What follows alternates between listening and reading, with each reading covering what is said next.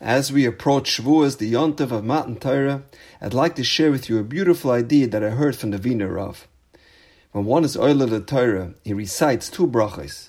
Before his aliyah, he says, Baruch Ata Hashem, Asher Bachabanu Mikol Amim. Blessed are you, Hashem, who chose us from all the other nations of the world, and you gave us the Torah. After the Torah is read, now the bracha is much more profound.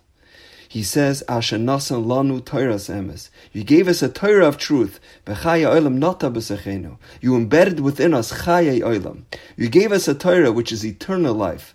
Baruch ata Hashem noisen haTorah. So why the two different brachas?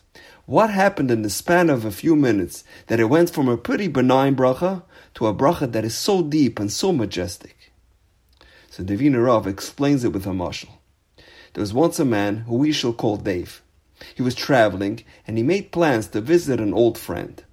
He arrives at his home and he brings him a gift, wrapped beautifully in a box with wrapping paper. He thanks Dave profusely for the gift. He doesn't know yet what's contained in the box. Perhaps it's something useless, maybe even something that he despises. But as they say, it's the thought that counts. But for the very fact that his old friend thought of him, that warrants a thank you. After Dave leaves, he opens up the gift and he finds the latest model laptop. Something he's been dreaming about buying for the longest time, but couldn't afford it. He immediately gets on the phone and he calls back his old friend. Now with more passion, with more enthusiasm. He says, Dave, this is so perfect. I always wanted this so badly. I can't thank you enough. Similarly, Torah is the most precious item in world history. The Gemara says in Masechta Shabbos, "B'shasha Allah Moshe Lamarom." When Moshe went up to Shemaim to claim the Torah, a battle broke out in heaven. Amru Lefanov, the Malachim were outraged. They said, Ribono Shel Olam, Chemde Ganuza, this hidden treasure that was concealed for 974 generations before the creation of the world, and you will just give it away to a mere mortal? So even before someone starts learning Torah, they realize that they possess something extremely valuable, a gift so unique that no other nation in the world was privileged to receive. But we still don't know what's contained in this gift. We don't even know if this is something that we will enjoy.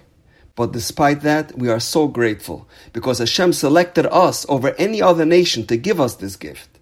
So we say, Baruch Ata Hashem Asher Bacha Banu Mikol You chose us to give us your Torah we're thanking Hashem just for the thought. However, after we open up our gift, after we finish learning Torah, and we truly feel the beauty and the sweetness of Torah, now we thank Hashem with more intensity, with more heart, with more exuberance. We recite this awesome bracha, V'chayei olam nata b'sechenu. Torah changed me. Torah transformed my life. Torah is chayei olam. I realize that I can't live without the Torah. So now I owe Hashem an even greater thank you. And that's the difference between the two brachas.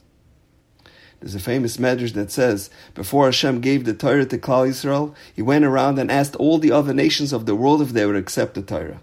First he went to the Bnei Esav and he asked them, will you accept the Torah? They replied, Maksivba. Can you tell us what's written in there? And Hashem said, Lo sirtzach, you shall not murder. They said, we can't accept the Torah. Our entire essence is murder. Hashem then went to the Bnei Ammon and Moav, and he asked them, Will you accept the Torah? And they asked, Maksivba. And Hashem said, Lo sinov, you shall not commit adultery. And they said, Thanks, but no thanks. Immorality is part of our DNA. He then went to the Bnei Ishmael, and he asked them, Will you accept the Torah? Maksivba. Lo signov, you shall not steal. Sorry, God, will pass. This goes against our natural instinct. Until Klal Yisrael famously said those venerated words, Na'aseh v'nishma. And the question is, Hashem knows that these nations have a penchant for murder and theft. They are promiscuous and immoral people. Of course they won't accept the Torah. Why even approach them in the first place? And perhaps the idea is, the Umos Ha'olam did not realize that the Torah is Chaye Olam. By observing the laws of the Torah and by learning Torah, it changes the entire essence of the person. A person before Torah and a person after Torah are two totally different people. The Yidden weren't perfect either, but despite their imperfections, they yelled out Na'aseh v'nishma, because they understood that Torah reshapes a person, Torah metamorphoses a person into a moral, ethical human being. The